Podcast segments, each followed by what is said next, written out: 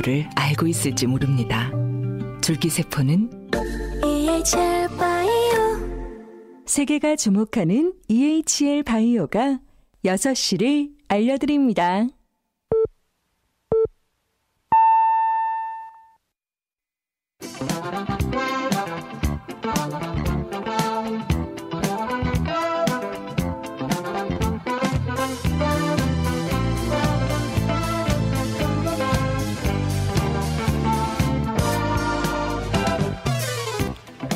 안녕하세요. 주말엔 CBS 아나운서 이강민입니다. 오늘은 6시 보도국 뉴스에 앞서서 환경부에서 온 안내 말씀부터 전해드리죠. 내일 오전 6시부터 오후 9시까지 서울과 인천, 경기, 충북, 충남 지역에서 미세먼지 비상 저감 조치가 시행됩니다. 그래서 가능한 외출을 줄이시고 외출할 때는 웬만하면 KF94 마스크를 착용하시고 귀가 후에는 손발을 깨끗이 씻으시고 건강 관리에 유의하시기 바랍니다. 또 실내외 공기 오염도를 고려해서 적절한 환기도 해주시고요. 공기청정기 필터는 주기적으로 점검해 주시기를 당부드린다는 환경부의 안내문이었습니다. 스토킹 피해로 경찰의 신변보호를 받던 여성을 살해하고 도주한 남성이 하루 만에 경찰에 붙잡혔습니다. 서울 중부경찰서는 여성 A씨를 흉기로 찔러 살해한 혐의로 A씨의 전 남자친구인 30대 B씨를 오늘 낮 12시 40분쯤 대구 소재 숙박업소에서 검거했습니다. 데이트 폭력 신변보호 대상자였던 피해 여성 A씨는 어제 오전 지급받은 스마트워치로 경찰에 두 차례 긴급 호출을 요청했지만 최초 신고 이후 12분 뒤에 경찰이 도착했을 때에는 이미 숨을 거둔 상태였습니다. 더불어민주당 이재명 대선 후보가 2030 남성들이 주로 이용하는 인터넷 커뮤니티 DC 인사이드에 깜짝 인사말을 남겼습니다. 이재명 후보는 이날 DC 인사이드 게시판 이재명 갤러리에 올린 글에서 청년들은 가장 합리적으로 선택하고 사고하는 주권자라고 생각한다며 naive한 대안과 해법을 바로바로 손절하면서도 자신을 대변해줄 정치 세력은 어느 진영이건 관계없이 pick해서 밀어주곤 한다고 썼습니다. 그러면서 저를 더 나은 내일을 위한 유용한 도구로 써주시고 못 쓰겠다 싶으면 가차없이 대체해도 된다며 그래야 저도 실력과 성과로 평가받기 위해 끊임없이 노력할 수 있을 것이라고 덧붙였습니다. 국민의힘 윤석열 대선 후보가 오늘 김종인 전 비대위원장을 만나 선대위 인선에 관해 의견을 교환했습니다. 김종인 전 위원장은 김병준 전 비대위원장, 김한길 전 민주당 대표를 선대위에 영입하려는 윤 후보의 뜻에 반대하지 않는 것으로 전해졌습니다. 선대위 인선은 다음 주 중반쯤 윤곽을 드러낼 전망입니다. 글로벌 전기자동차 업계 1위 테슬라의 애플리케이션이 미국 현지 시간으로 19일 한때 서버 문제로 먹통이 되면서 세계 각지의 이용자들이 차량 시동을 걸지 못하는 상황이 발생했다고 로이터 통신 등이 전했습니다. 이 같은 문제는 현재까지 미국, 캐나다, 덴마크, 독일 등 세계 각지에서 보고됐고 우리나라의 한 이용자도 오늘 오전 트위터에서 아이폰 앱을 통해 테슬라에 접속하려고 했지만 서버 오류라고 떴다며 전 세계적인 이슈로 보인다고 밝혔습니다. 테슬라 최고 경영자 일론 머스크는 SNS를 통해 네트워크 트래픽이 증가하면서 발생한 문제로 보인다며 이러한 일이 재발하지 않도록 조처하겠다고 사과했습니다. 이상은 경향신문 제휴 CBS 노컷 뉴스였습니다. 민은미님께서 나이 먹어서 사무 자동화 실기 준비하느라 힘드네요. 라고 하시면서 지난주에 청해주신 곡이었는데 어떻게 일주일 새 포기하신 건 아니겠죠? 잘 버티셔서 대한민국의 사무 자동화에 이바지해 주시기 바랍니다. 아, 모처럼 아주 매캐한 주말입니다. 예. 어제부터 중국발 스모그의 영향으로 전국이 회색이 됐습니다. 미세먼지, 초미세먼지 농도가 모두 나쁨 수준이었고 지금도 그렇고 내일까지도 고생을 좀 하셔야 된다는 환경부의 안내문이 있었습니다. 우리가 코로나로부터의 일상 회복을 그렇게 바라는데 예, 사실 우리가 바라고 있던 바라는 일상에는 잊고 있었던 이런 미세먼지 이런 부분도 있었네요. 예, 오랜만입니다. 또 아나운서들은 미세먼지에 굉장히 취약한 생명체 아니겠습니까? 예, 고양이가 물을 무서워하고 코끼리가 생쥐를 무서워하듯이 아나운서의 적 미세먼지. 아, 정말 어제부터 목도 따끔따끔하고 기침도 나오고 좀 괴롭습니다. 예. 이런 날 좋은 소식들이라도 많이 저희가 전해드릴 수 있으면 좋을 텐데, 예. 아시죠? 예, 원래 뉴스라는 게 미담보다는 어떤 구설이나 설화, 논란 이런 거 위주로 많이 나와서 예, 오늘도 미리 송구합니다. 개인적으로 미담을 하나 전해드리면요. 예. 지금 CBS 음악 FM에서 동시간 진행하고 계시는 저녁 스케치의 배미향 선생님께서 오늘 출근하시더니 제자리 쪽으로 오셔서 핸드백을 갑자기 쑥 여시는 거예요.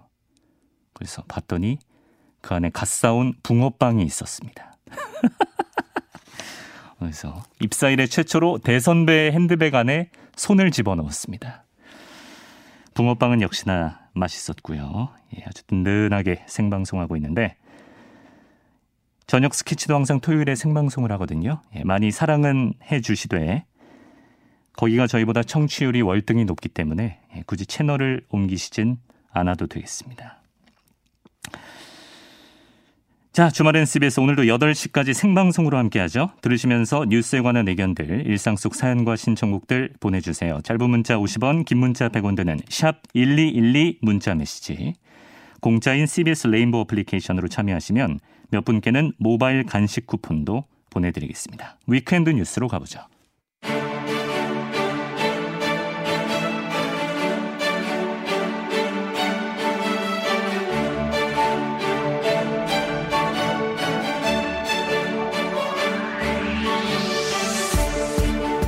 Weekend News 오마이뉴스의 박정호 기자 나왔습니다. 어서 오세요. 네, 안녕하십니까.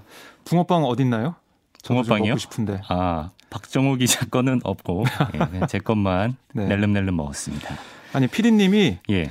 매 주마다 항상 바나나랑 음료를 주세요. 아, 네. 또 이런 미담. 그렇습니다. 본인이 지금 준비한 아이템에 미담이 없어서 이런 거라도 급하게 끼워 넣는 것 같은데. 아, 아. 근데 이강민 아나운서는 뭐 준 적이 한 번도 없습니다. PD님은 바나나를 주는데. 네. 예. 다음 주에 기대하겠습니다. 뭐 오랑우탄도 아니고 이렇게 바나나만 드릴 수 있겠습니까? 제가 또 언제 한번 예, 네. 거하게 대접하겠습니다. 알겠습니다. 자, 지금 모두가 생각했던 것보다 코로나 확산세가 크고 빠르게 이어지는 것 같습니다. 아, 단계적 일상 회복 전환한 지 이제 3주째로 가고 있는데 일단 신규 확진자 수가 나흘째 3천 명대가 나왔죠? 네, 오늘 0시 기준 신규 확진자 수 지역 발생이 3,194명, 해외 유입이 18명으로 총 3,212명 발생했는데요. 어제보다 178명 늘었습니다. 코로나19 유행 이후 세 번째로 큰 규모고 지난주 금요일 확진자 2,324명과 비교하면 무려 888명이 많습니다. 네. 그러니까 이번 달 1일 단계적 일상 회복 전환으로 인해서 방역 지침이 완화되고 또 사회적 활동과 모임 같은 이런 것들이 증가하면서 확진자 수가 증가세를 보이고 있고요. 특히 바이러스 활동에 유리한 겨울철로 접어드는 데다가 지난 18일 수능이 끝나고 수험생들이 대학별 고사 등으로 움직이기 시작하면서 확산 규모는 더 커질 수 있다 이런 우려가 나오고 있습니다. 예. 그러니까 위중증 환자도 508명으로 이틀 만에 500명을 다시 넘어섰는데요. 음, 정부가 그 현 의료 체계에서 위중증 환자 500명까지는 안정적으로 관리할 수 있다고 밝혔는데 네. 아, 비상등이 켜진 셈입니다. 우려했던 병상 부족 문제가 이제 현실이 됐습니다. 수도권에서는 지금 병상이 모자라서 대기 중인 환자도 빠르게 늘고 있다면서요? 네, 그러니까 수도권 병상 배정 대기자 수가 오늘 0시 기준으로 659명으로 늘었는데요. 음, 어제보다 139명 증가했습니다. 네. 그러니까 수도권에서 병상 대기자가 빠르게 늘고 있는 건 사실 이 수도권에서 확진자가 뭐 연일 2천 명 안팎으로 계속 나오면서 병상 배정이 신속하게 이루어지지 못하는 그런 상황에 따른 거고요. 대기 중에 돌아가신 분들도 계시더라고요. 그렇습니다. 예. 지금 6명 이상으로 지금 집계가 되고 있고 수도권 병상 유형별로 가동률이 80%에 근접할 정도로 포화 상태에 다다르고 있다. 아, 이게 지금 아, 통계로 좀 나오고 있고요. 병상 부족 문제가 현실화한 양상입니다. 네. 그래서 정부가 어제 발표한 내용을 보면 수도권 병상 확보 행정 명령을 통해서 종합병원 대상으로 총 1,144개 병상을 좀 빨리 확보하겠다. 이런 방침이고요. 예. 1시간 이내 이송 가능한 지역을 원칙으로 삼아서 비수도권 남는 병상을 적극적으로 활용하겠다라고 음. 밝혔는데요. 유기적으로 잘 이뤄낼 수 있을지 좀 봐야겠습니다. 네. 이게 들어보니까 병상을 확보한다는 게 그냥 모르는 사람들이 생각하는 것만큼 쉬운 게 아니더라고요. 예. 네, 이게 뭐 최소한 3주 정도는 걸린다고 하더라고요. 아, 그래요. 사람을 또 환자들을 재배치해야 되고 거기에 맞는 의료 인력을 또 확보해야 되고 장비도 코로나 치료용 아, 장비들이 맞습니다. 많이 있어서 그렇습니다. 예, 지금 또 의료, 인력이 넉넉치가 않고 네. 좀 새로운 위기 상황에 직면한 것만큼은 좀 분명해 보입니다. 자, 그리고 다음 주에 전국 학교들이 전면 등교를 시작하는데 지금 뭐 학생과 학부모들은 좀 기대감 반, 불안감 반 네. 이런 마음인 것 같은데요. 만약에 교내에서 확진자가 나오면 그럴 땐 어떻게 하나요? 네, 교내에서 확진자가 발생하면 학교는 보건당국과 협의해서 즉시 원격 수업으로 전환할 수 있는데요. 이미 일부 학교가 학부모들에게 뭐 건넨 공지를 보면 교내 확진자 발생 시에 확진자 발생 학급이나 방과 후 학급 등 해당 그룹의 학생들을 학교 조치하고 선제 검사를 안내하고 신속하게 원격 수업으로 전환한다 이런 공지를 띄웠습니다. 예. 그리고 확진 학생이 격리 해제되는 경우에는 어떻게 하느냐? 아, 이때는 유전자 증폭 검사 없이 격리 해제만으로 등교할 수 있고요. 또 가족 등 학생의 동거인이 확진될 경우에는 기존엔 보건당국에 의해서 자가격리자로 학생이 분류가 됐지만 네. 앞으로는 밀접 접촉 당시에 예방 접종을 완료한 학생, 그러니까 PCR 검사 음성 그리고 임상 증상 없음 이런 일정 요건을 충족하면 등교할 수가 있습니다. 아, 또 가족 등 동거인이 자가격리자일 때도 예방 접종을 완료한 학생은 등교할 수 있고요.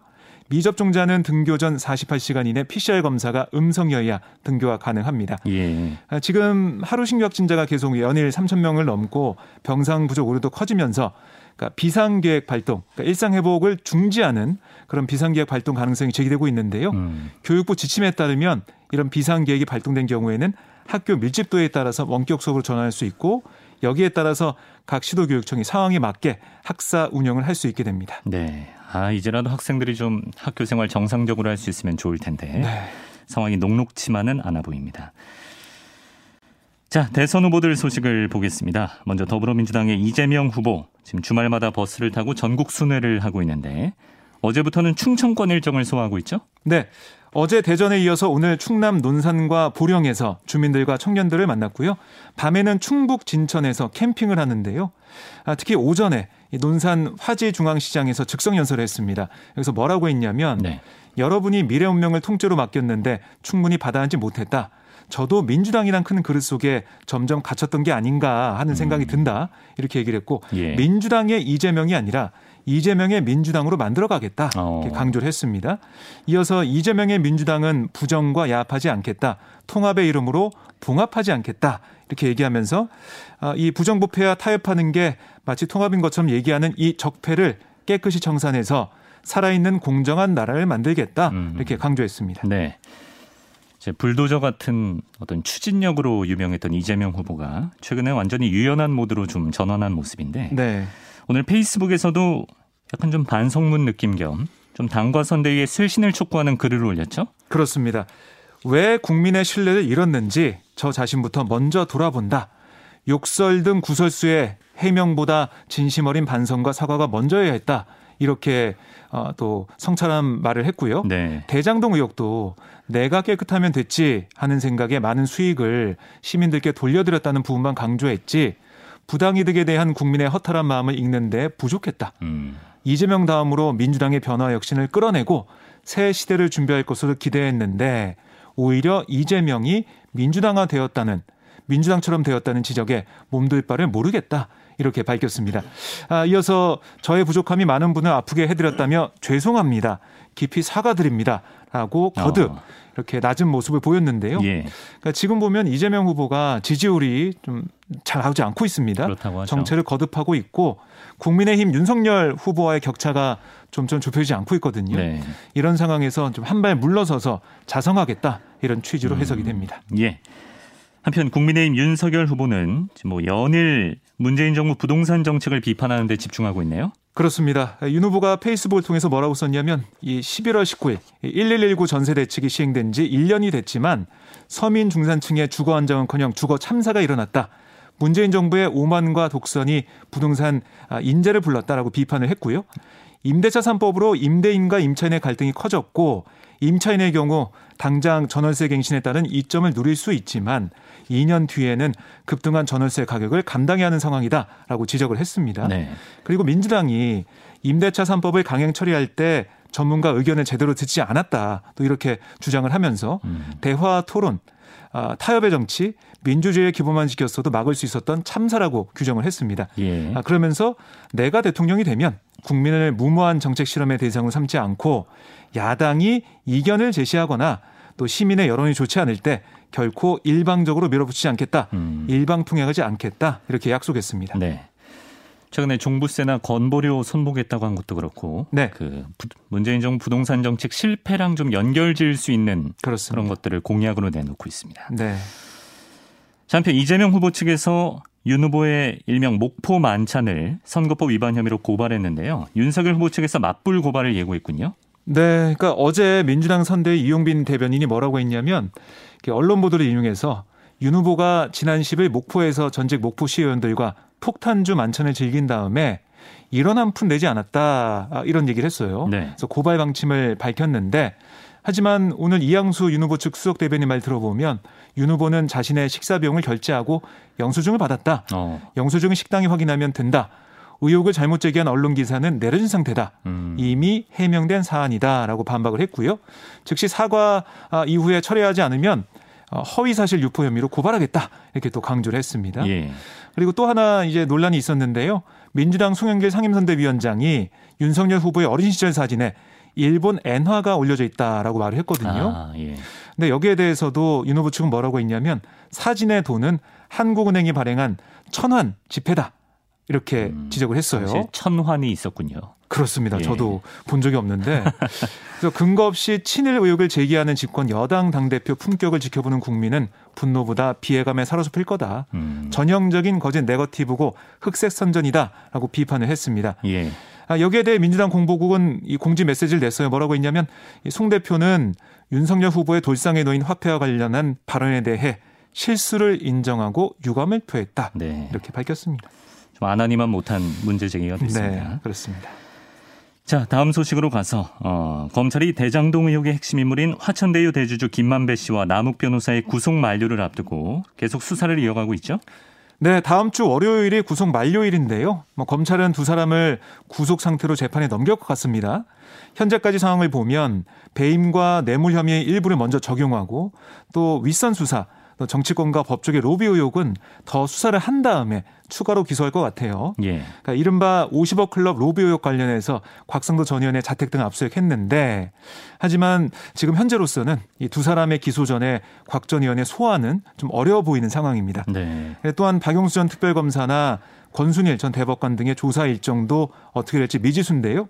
그래서 핵심 의혹들은 결국 검찰 수사가 아니라 특검을 통해 밝힐 수밖에 없는 게 어. 아니냐 이런 관측이 나오고 있습니다. 근데 뭐 특검도 이제 여야가 서로 이제 말이 맞아가는 것 같더니만 네. 다시 또 지지부진해지는 것 같아요. 그러니까 이 특검 대상을 어떻게 할 건지, 음. 뭐 상설 특검을 할 건지, 아니면 특별 어, 검사법을 다시 만들어 가지고 할 건지 여러 가지 차이점이 있어서요. 음. 아마 다음 주 여야가 협의날 것 같은데 아. 이 합의가 빨리 될 수 있을지는 미지수입니다. 그렇군요. 자, 한편 대장동 의혹 수사팀에서 코로나19 확진자가 나오기 직전에 쪼개기 회식을 한 것과 관련해서 어, 수사를 총괄한 부장검사가 업무에서 배제됐다고요? 네, 서울중앙지검은 이렇게 얘기를 했습니다. 코로나19 방역시스템 논란과 관련해서 경제범죄 형사부 유경필 부장검사를 수사팀에서 배제하고 반부패 강력수사 일부 정용환 부장검사를 투입했다 라고 밝혔는데요. 네. 검찰 관계자의 말을 들어보면 일단은 자숙하는 취지가 있고 논란이 되는 상황에서 팀을 이끌고 수사를 집중하기 어려운 부분이 있다라는 배경을 설명했습니다. 음. 아, 그러면서 이제 방역 상황의 엄중함, 수사팀 부장의 희망 뭐 이런 것도 고려해서 통상 업무에 복귀하도록 했다 이렇게 부연을 했는데요. 뭐 이걸 보면 검찰 지휘부의 일방적인 인사 조치는 아니다. 뭐 이렇게 얘기한 걸로 풀이가 되고요. 네. 이 앞서 어, 어떤 일이 있었냐면 잠깐 설명을 드리면 예. 유경필 부장검사를 포함한 이 전담 수사팀 검사와 수사관 16명이 그러니까 지난 4일 그러니까 이때 무슨 일이 있었냐면 화천대유 대주주 김만배 씨 또 남욱 변호사 구속한 당일이거든요. 아, 예. 그러니까 검찰청 인근 고깃집에서 단체 회식을 했는데 10명까지 모일 수 있잖아요. 맞습니다. 예. 그래서 8명씩 방을 나눠 자리에 앉는 어. 이른바 쪼개기식으로 방역 당국의 거리두기 규제를 피했다. 뭐 이런 겁니다. 이거 하면 안 된다고 정부에서 수두룩하게 말했습니다. 그렇습니다. 국민들 다 알고 있어요. 이거. 맞습니다. 예. 예, 수사를 총지휘하는 김태훈 4차장 검사도 이 자리에 잠깐 들러서 수사팀을 격려하고 자리를 떠난 것으로 알려지고 있는데요. 아, 이 회식 이후에 또 수사팀 내에서 유 부장 검사를 포함해서 총 7명이 코로나19에 확진이 됐습니다. 또. 예. 게다가 이 회식을 마치고 인근 바에서 2차 회식을 했다거나 이정수 중앙지검장에게 회식 참석 인원을 줄여서 보고한 사실이 드러나 질책을 받았다. 아. 이런 설도 제기가 됐거든요. 네. 이런 논란이 일자 국무총리실은 법무부를 통해 사실관계 확인을 요청했고요. 현재 서울중앙지검 사무국이 당일 회식 경위 또 2차 회식 여부 이런 것들을 확인하고 있습니다. 네. 자, 그리고 이것도 지금 계속 이슈가 되고 있는데 아, 흉기 난동 현장에서 부실한 대응으로 피해를 키운 경찰관들을 엄벌해 달라. 이렇게 피해 가족이 올린 청와대 국민청원 글에 하루 만에 10만 명 이상이 동의를 했다고요? 네, 어제 이 청와대 국민청원 인터넷 게시판에 층간소음 살인미수 사건 경찰 대응 문제로 인천 논현경찰서를 고발합니다. 이런 제목의 청원글이 올라왔는데요. 네. 그러니까 청원인의 말은 지난 15일 인천시 남동관 빌라에서 흉기 난동이 발생했을 당시에 경찰의 대응을 포함해 사건 전후로 범죄 예방이나 피해자 지원 과정에서 나타나는 전체적인 문제점을 지적을 했어요. 네. 그러니까 인천 논현경찰서 모지구대 소속 A 경위와 비순경 흉기 난동 사건 당시 현장 대응을 아, 제대로 하지 못했다 이런 비판을 받고 있는데 음. 아, 참고로 두 경찰관은 대기 발령 조치가 됐습니다. 네네. 청원고를 보면 먼저 이 피의자의 반복적인 괴롭힘 등으로 사건 발생 전에 여러 차례 신고를 했지만 네. 경찰은 단순 층간 소음으로 여겨서 피해자 안전을 보장하지 않았다라고 주장을 했고요. 예. 또 청원인은 사건 당일 1차 신고 때 피의자가 행패를 부려서 경찰이 출동을 했는데 네. 출석 통보만 하고 돌아가서 혼자 있었던 피해자를 방치했다. 아. 또 2차 신고 이후 피의자가 아래층으로 내려오는 것을 경찰이 보고도 저지하지 않았다. 어. 이것도 비판을 했어요. 예. 아울러 출동 경찰관이 피해자가 흉기에 찔리자마자 현장에서 이탈해서 추가적인 피해를 본 상황. 이게 가장 문제인 것 같아요. 그죠? 그러니까 이 경찰은 이 어, 도움을 요청하기 위해서 내려갔다. 뭐 이렇게 얘기를 하고 있는데 뭐 어쨌든 사건이 벌어졌는데 이탈했다는 게 지금 그렇습니다. 문제가 되고 있는 것 같아요. 예. 아, 이 부분은 계속 뭐 조사가 필요해 보이고요. 예. 근데 이후에 경찰이 다른 경찰 동료 경찰들이 공동 현관문이 닫혀 있어서 현장 합류가 늦었다 이렇게 해명을 했는데 이것도 청원인 입장에선 받아들일 수 없다. 이렇게 지적을 하고 있습니다. 어. 네. 아, 그리고 사건 이후 경찰 대응을 문제 삼자 피해자 지원 경찰이 가족을 쫓아다니며 회유를 했다 이런 주장도 했고요. 현장을 이탈한 경찰을 만나기로 한 날 이 지구대가 해당 직원에게 휴가를 쓰게 했다 어. 이런 주장도 펼쳤습니다. 예. 아, 그러면서 피해자 지원 경찰관은 당시 현장에 있던 경찰이 빠르게 내려가서 지원을 요청해 구조가 빨랐다면서 피해자가 돌아가신 상태로 병원에 오지 않은 걸 위헌 삼자고 어, 그렇게 얘기했다고 토로했는데요. 아, 경찰들끼리 그런 얘기를 했나 보죠. 네. 예. 네, 현재 신고자의 아내는 예, 목 부위를 흉기에 찔러서 의식을 찾지 못하고 있다고 알려지고 있고요. 예. 신고자와 20대 딸도 손과 얼굴 등을 다쳐 치료를 받았습니다. 음. 한편 2개월여 갈등 끝에 결국 피해자 가족에게 흉기를 휘두른 윗집의 이 40대 남성 아, 구속이 된 상태고요. 경찰 조사에서 뭐라고 했냐면 아래층에서 소리가 들리고 시끄러워서 항의했고 뭐 평소 감정이 좋지 않았다. 이렇게 진술한 것으로 알려지고 있습니다. 네, 뭐 자세한 매뉴얼이 어떻게 되는지 모르겠습니다만 일단 대처에 미흡했던 부분이 분명히 있는 것 같고 경찰 측에서도 일단 공식 사과를 한 상태입니다. 네. 근데 일단 그에 앞서서 아, 우리 주변에 층간 소음 문제 겪는 분들이 너무 많고 그러다 보니까 이렇게 강력 범죄로 이어지는 경우도 덜어 있는데 네. 대응을 어떻게 해야 되는 거예요? 그러니까 전문가들 얘기 들어보면 갈등 당사자끼리 직접 대면하면 안 된다. 음. 그거보다는 중재기관을 통한 해결이 필요하다라고 조언하고 있어요. 뭐 실제로 예를 들면 인천시 같은 경우는 지난 3월 층간소음 전문 컨설팅당을 발족했, 발족했 거든요. 예. 여기서 전화 상담, 뭐 방문 상담, 소음 측정, 전문기관 안내 순으로 상담을 진행하고 있습니다. 음. 이렇게 해봤더니 지난 7월까지 535건의 상담에서 360건, 한 67.3%를 해결했다고 그래요. 네. 그러니까 이런 부분들을 통해서 전문가들이 좀 개입해서 중재해서 이걸 풀어야 된다. 이런 얘기를 하고 있고요. 네. 그리고 지금 보면 공동주택관리법에 따라서 각 시도는 이 각 공동주택 아파트에 층간소음 관리위원회를 설치하도록 하는 규정을 두고 있어요. 음. 그런데 이 빌라는 사각지대에 놓여 있다 이런 부분이 있거든요. 음. 그러니까 빌라의 층간 소음도 어떻게 할 건지 이런 부분들을 좀 개선했으면 좋겠다 음. 이런 지적도 나오고 있습니다. 네. 이제 뭐 신축 아파트 지을 때는 좀 네. 엄격하게 기준이 마련되면 좋겠어요. 애초에 소음이 안 나게끔. 그렇습니다. 네. 이뭐 이 두께나 아니면 소음 방지 장치 이런 음. 것들을 좀 해서 다시 이런 일이 없었으면 좋겠습니다. 예. 시간은 다 됐는데 어, 제가 그렇게 강조했던 미담 기사가 하나 있어서 마저 보겠습니다.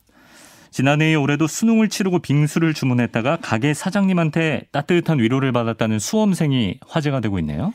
네, 그러니까 지난 18일 A 씨가 SNS에 지난해 언니가 수능을 치르고 함께 빙수를 배달시켜 먹은 다음에 올해도 같은 가게에서 빙수를 주문하고 받은 이 사장님의 편지를 공개했는데요. 아, 예. 그러니까 A 씨가 지난해 수능 날 빙수를 주문한 다음에 이 후기를 남겼어요. 뭐라고 썼냐면 수능 끝나고 먹었는데 너무 맛있다. 비록 우리 언니는 재도전하겠다, 그러니까 재수하겠다라고 아. 했지만 빙수 먹고 힘낸다고 한다.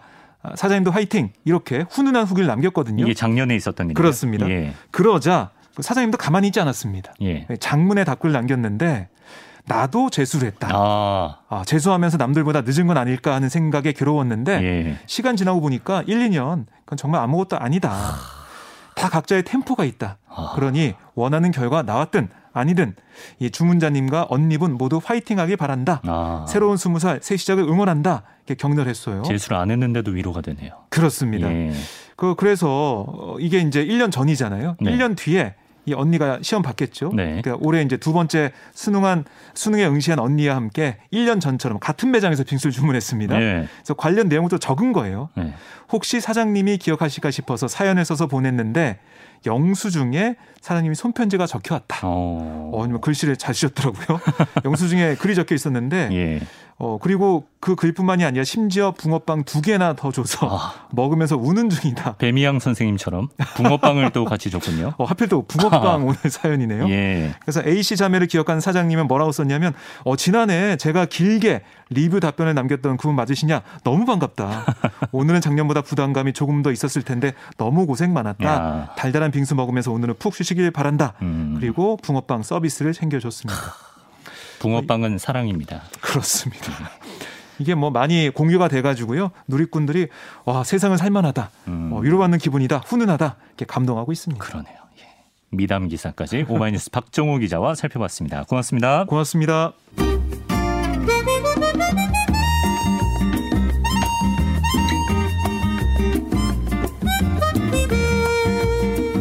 네, 초대석 시간입니다. 시멘트 공장 주변 지역의 주민들은 그동안 공장에서 나오는 대기 중 오염물질 때문에 건강상 피해를 호소해 왔습니다.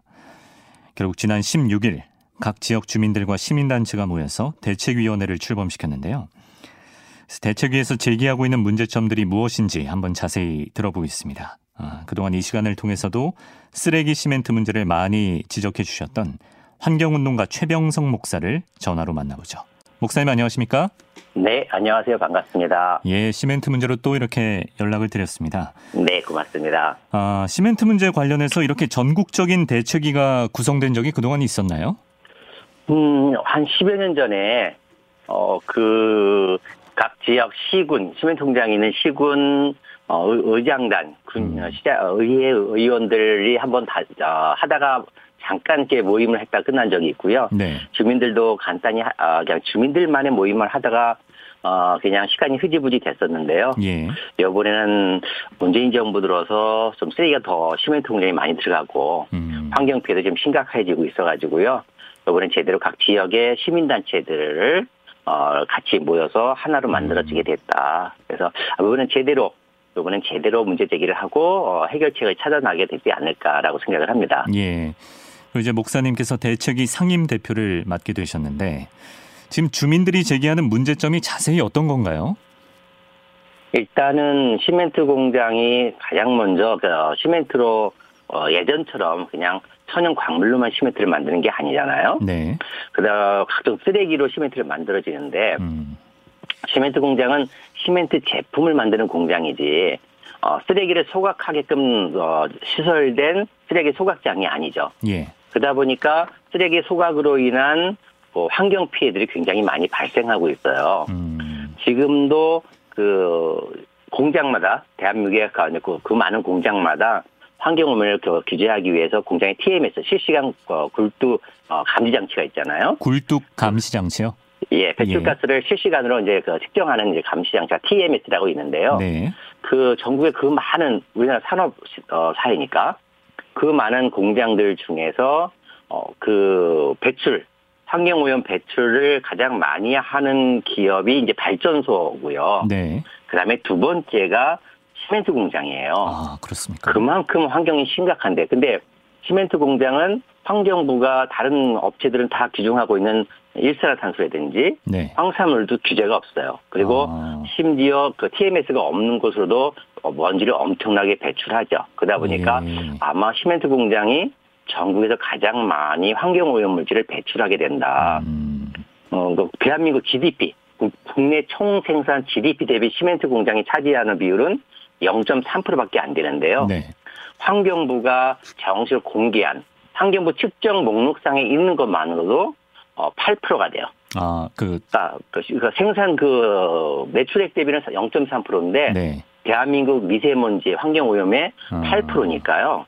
정말 엄청난 거죠. 그래서 그 주민들이 그로 인해서 너무나 고통 많이 당해오고 있는 음. 상황인데 쓰레기를 더 쓰겠다라고 하고 있어서 음. 이제는 가만히 있으면 안 될 것 같다라고 음. 생각을 해서 이렇게 주민들이 이제 어 그 이제 참다 참다 이제 폭발하게 된 거죠. 예. 주민들이 건강상의 피해도 겪고 있습니까? 당연하죠. 어. 그 왜냐면 이제 미세먼지, 그다음에 악취. 지난주도 제가 이- 어, 그저께도 또 단양을 가- 다녀왔어요. 예. 단양에 이제 한일 시멘트 공장에 한참 저- 서 머물러 그 공장 담벼락 옆에 서 있는데요. 네. 이건 딱 한마디로 사람이 살 수 있는 곳이 아니다. 아, 그 악취와 분진에 정말 숨을 쉬고 견딜 수가 없어요. 그 정도군요. 네, 근데 사람들이 주민들은 매일 그걸 마시고 살아가잖아요. 예. 그러다 보니까 만성 폐쇄성 폐질환, 호흡기 음. 질환을 하죠. 네. 제- 제가 늘 제 마음속에 걸리는 호소가 이거예요. 한 어떤? 주민이 저한테 하는 말. 늘 이런 분진과 악취를 맞고 살아가니까요. 예. 가래가 끊어지질 않아요. 아. 그래서 근데 놀랍게도 우리가 보통 가래 같은 거 뱉으면 나오잖아요. 예. 근데 이 지역에 살아가는 사람의 가래는 또 나오지도 않아요. 아, 그- 그러다 보니까 네. 어, 내 손가락을 넣어서 가래를 꺼내고 싶다고 아. 그렇게 호소를 하죠. 그래서 만성 이상이 생겨서 가래를 뱉고 싶어도 못 뱉는 상황이 된 거예요. 네. 아. 늘 가래가 되게 먼지가 많다 보니까요. 그렇고 예. 어, 그다음에 진폐증, 그 진폐, 그 시멘트 어떤 공장이나 광산에 근무하지 않은 일반 평범한 주민에게서 음. 네. 진폐증이 이제 발견되는데요. 예. 그 시멘트 공, 전 세계 이런 사례가 없어요. 어. 그런데 우리나라 시멘트 공장은 거의 모든 시멘트 공장마다 환경부 조사 결과 음. 시멘트 공장 주변 마을 주민들마다 진폐증이 발견됐죠. 음. 그러니까 정말 심각한 현실이다라고 할 수 있는 거죠. 네. 이런 주민들의 피해 관련해서 국립환경과학원의 연구 결과도 근거로 제시하셨던데 이건 어떤 내용입니까? 제가 2006년부터 이 시멘트 문제를 계속 제가 저 제기를 했고 예. 환경병 문제를 제기해왔고요. 벌써 한 16년이 됐죠. 그러다 보니까 2009년, 2010년 정도부터 이제 환경부가 시멘트 공장별로 이제 환경 피해를 조사, 국립환경과학원을 통해서 어, 저 주변 마을의 환경 피해, 주민 건강 조사를 해왔거든요. 네네. 어, 그래서 그 주민 건강 조사 결과가 어, 만성 폐성 폐질환, 진폐증들이 이제 어, 나왔던 거죠. 음, 예. 알겠습니다. 어, 그리고 지금 세계적으로 탄소 중립 사회 구현이 아주 중요한 이슈이고 이제 우리 정부 대통령 직속 탄소 중립 위원회에서도 지난달에 2050 탄소 중립 시나리오를 발표했습니다. 근데 지금 대책위에서는 이 시나리오에 큰 문제가 있다고 보신다고요? 네. 탄소 중립은 당연히 해야 되잖아요. 네. 그래서 이제 문재인 정부가 타- 어, 탄소 중립이라는 건 탄소를 많이 배출하는 업체들이 어떻게 탄소를 줄일 거냐라는 거잖아요. 예. 그래서 제일 많이 탄소를 배출하는 업체가 철강업이니까 철강업 대책을 세웠고 음, 두 번째가 이제 시멘트 업계거든요. 네. 그러니까 우리나라 어, 탄소와 유해 물질을 많이 배출하는 22기업 중에 1위부터 20위 중에 시멘트 공장이 8개나 들어가 있어요. 20개 중에 8개가 시멘트 공장이에요? 예, 그러니까요. 아, 그러니까 대한민국 그 많은 공장들 중에 그 환경 배, 오염 배출하는 것 중에 1위부터 8, 어, 20위까지 중에 8개니까 예. 정말 심각한데요. 그러다 보니까 이제 시멘트 공장이 탄소 배출 대책을 내놨는데 그게 뭐냐면 시멘트 공장이 이제 열을 많이 그러니까 석회석을 태워서 시멘트를 만드는 거니까 유연탄을 많이 쓰잖아요. 유연탄, 예. 유연탄. 근데 유연탄을 떼면 이제 그 탄소가 많이 발생하죠. 네. 그래서 유연탄의 60%를 대신 폐플라스틱, 폐비닐, 뭐 폐타이어 이런 걸로 대체해서 탄소를 줄이겠다라는 거였어요. 아, 근데요. 네. 유연탄도 마찬가지고 석유, 그, 그 플라스틱, 폐플라스틱, 폐타이어, 폐고무는 다 뭘로 만들었나요? 석유로 만들어졌잖아요. 예, 예. 어차피 그것도 똑같이 탄소가 발생해요. 똑같습니까?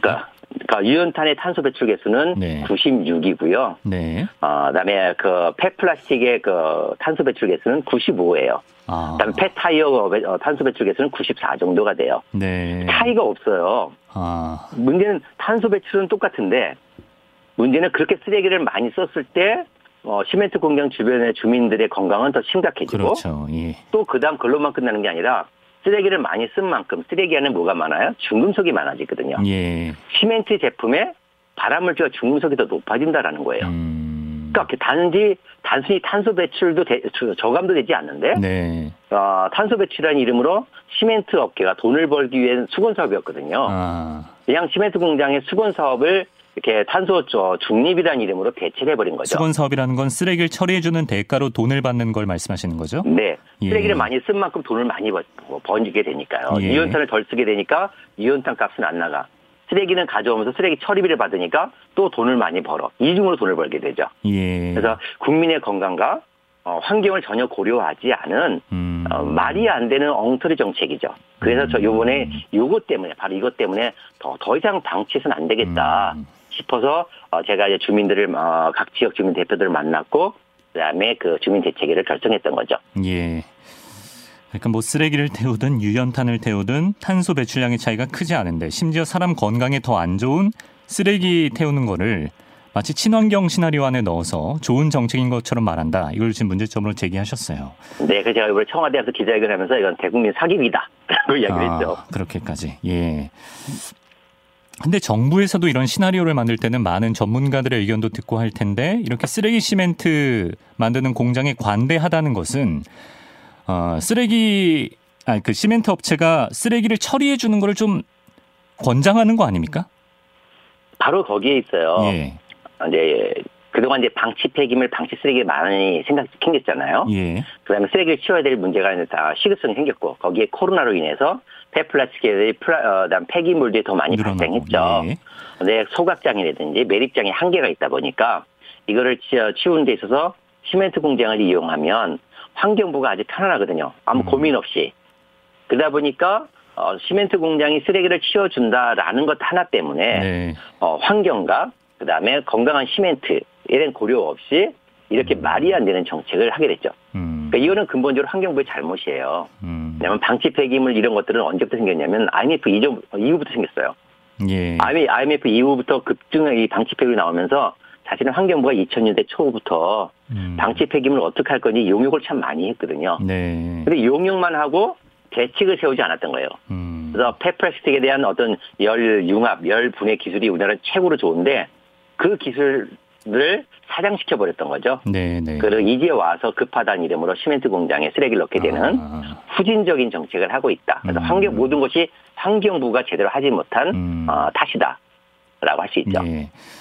지금 뭐 우리뿐만 아니라 세계 곳곳에 지금 쓰레기 처리 문제 때문에 골머리를 앓고 있는데 혹시 다른 나라에서는 시멘트 만들 때 쓰레기를 태우거나 이런 경우가 있습니까?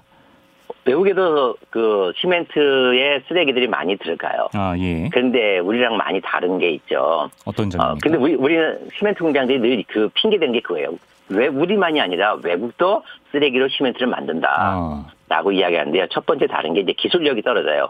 기술력의 차이가 나고요. 그다음에 예. 어, 외국은 특히 유럽 연합 같은 경우는 그 아까 TMS라 그랬잖아요. 실시간 굴뚝에 시멘트 공장의 굴뚝에 감시해 주는. 예 감시 그 기준이 어, 먼지, 황산화물, 질산화물, 뭐 그 다음에 여기 이- 유- 유- 그 탄소라든지 일곱 가지를 그 감시하고 있어요. 예. 근데 우리는 기준이 뭐냐면 먼지, 질산화물, 염화수소 딱 세 가지밖에 없어요. 아, 그, 그래서 제가 이, 그, 십몇 년 전에도 일산탄소가 많이 발생하니까 규제해라. 그러니까, 어, 총 유기탄소라고 해서 TOC로 규제하고 있거든요. 예. 근데 유럽연합은, 어, 30분 단위, 24시간 단위로 실시간으로 가, 기, 기, 준을 규제하고 있고, 네. 공개를 하고 있는데요. 예. 우리는 2주 단위로 자가 측정을 하고 그것도 공개하지 않아요. 아, 제가 정보공개 요청했는데도 업체의 비밀이라고 주지 않더라고요. 자가 이트나 만한 측정을 거죠. 예. 네, 그래서 이렇게 공장 굴뚝의 배출가스 기준부터가 다르다. 음, 더 놀라운 건 우리나라 시- 석회석의 차이예요. 네. 똑같이 어, 석회석으로 시멘트 만드는 거 아니야라고 할 수 있는데 음, 어, 일본 거하고 우리나라 석회석만 딱 비교해도 어, 어, 석회석의 품질이 떨어집니다. 아, 그래서. 어, 그런 공개적인 자료인데 분석 예. 결과를 보면 어, 우리나라 시- 석회석과 그다음에 일본 석회석의 품질이 차이가 나서 발암물질로 전환되는 비율이 우리가 그두 배가 더 높아요. 음, 그래서 많은 차이들이 있죠. 특히 그리고 제일 중요한 거라고 한다면 아마 이거 얘기할 것 같아요. 우리나라처럼 아파트에만 살아가는 나라가 있을까? 아, 우리 아파트에 시멘트가 잔뜩 들어가니까. 네, 예. 전 외국에는 우리처럼 아파트가 많지 않잖아요. 예. 다양한 건축 구조, 건축 어, 재료들 사용하는데 우리는 시멘트만을 거의 사용하고 음. 모두가 아파트를 새로 지고 살아간다. 음. 국민이 노출되는 환경이 다르다라고 음. 할수 있겠죠. 네.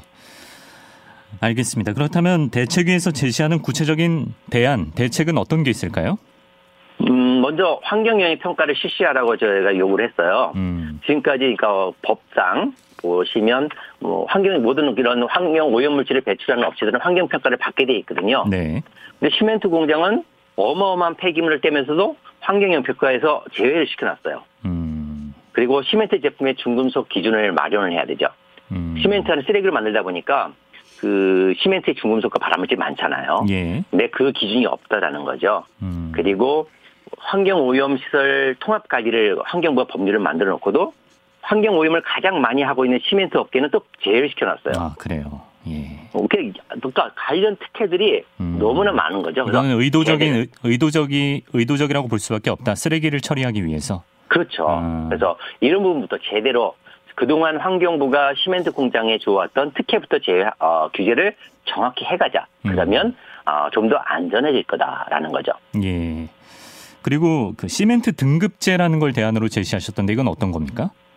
음, 우리가 시민들이 살아가면서 물건을 살 때는 내가 선택하잖아요. 예. 내 마음에 드는 거, 내가 원하는 제품을 사는데 유일하게 시민들이 비슷하게 돈을 주면서도 선택하지 못하는 게 있어요. 시멘트입니다. 아. 내가 아파트에 어떤 시멘트를 썼는지 알지 못해요. 그렇죠, 그렇죠. 어, 쓰레기 시멘트인지 건강한 시멘트인지. 음. 32평 아파트에 내가 10억, 5억, 10억, 10억 주고 살았, 샀는데 음. 시멘트 값은 150만 원밖에 안 되거든요. 예. 1%도 안 돼요. 0.1%밖에 안 돼요. 그러네요. 예. 그럼 거기에 건강한 시멘트를 써야 되는 건 당연한 거 아니에요. 네. 그래서 어, 쓰레기를 넣지 않은 건강한 시멘트로 집을 질 수 있도록 음. 쓰레기 넣은 시멘트와 쓰레기를 넣지 않은 시멘트를 분리 생산해서 등급제를 만들자. 아. 그래서 국민들이 어, 정말 시, 아파트 값에 정말 몇 푼 되지도 않는 시멘트를 음. 건강한 시멘트로 져서 우리 아이들이 아토피 없는 음. 건강한 환경에 살아갈 수 있도록 시멘트 등급제를 실시하자라는 음. 게 저희의 요구인 거죠. 그래서 쓰레기 시멘트 같은 경우에는 뭐 도로라든지 이렇게 사람과 덜 밀접한 곳에 쓸 수 있게끔 하고 뭐 네. 건물을 그 주택을 건설할 땐 건강한 시멘트를 쓰게끔 하자 이런 네. 말씀인 것 같습니다. 예, 오늘 말씀 여기까지 듣겠습니다. 환경운동가 최병성 목사님 고맙습니다. 네, 감사합니다.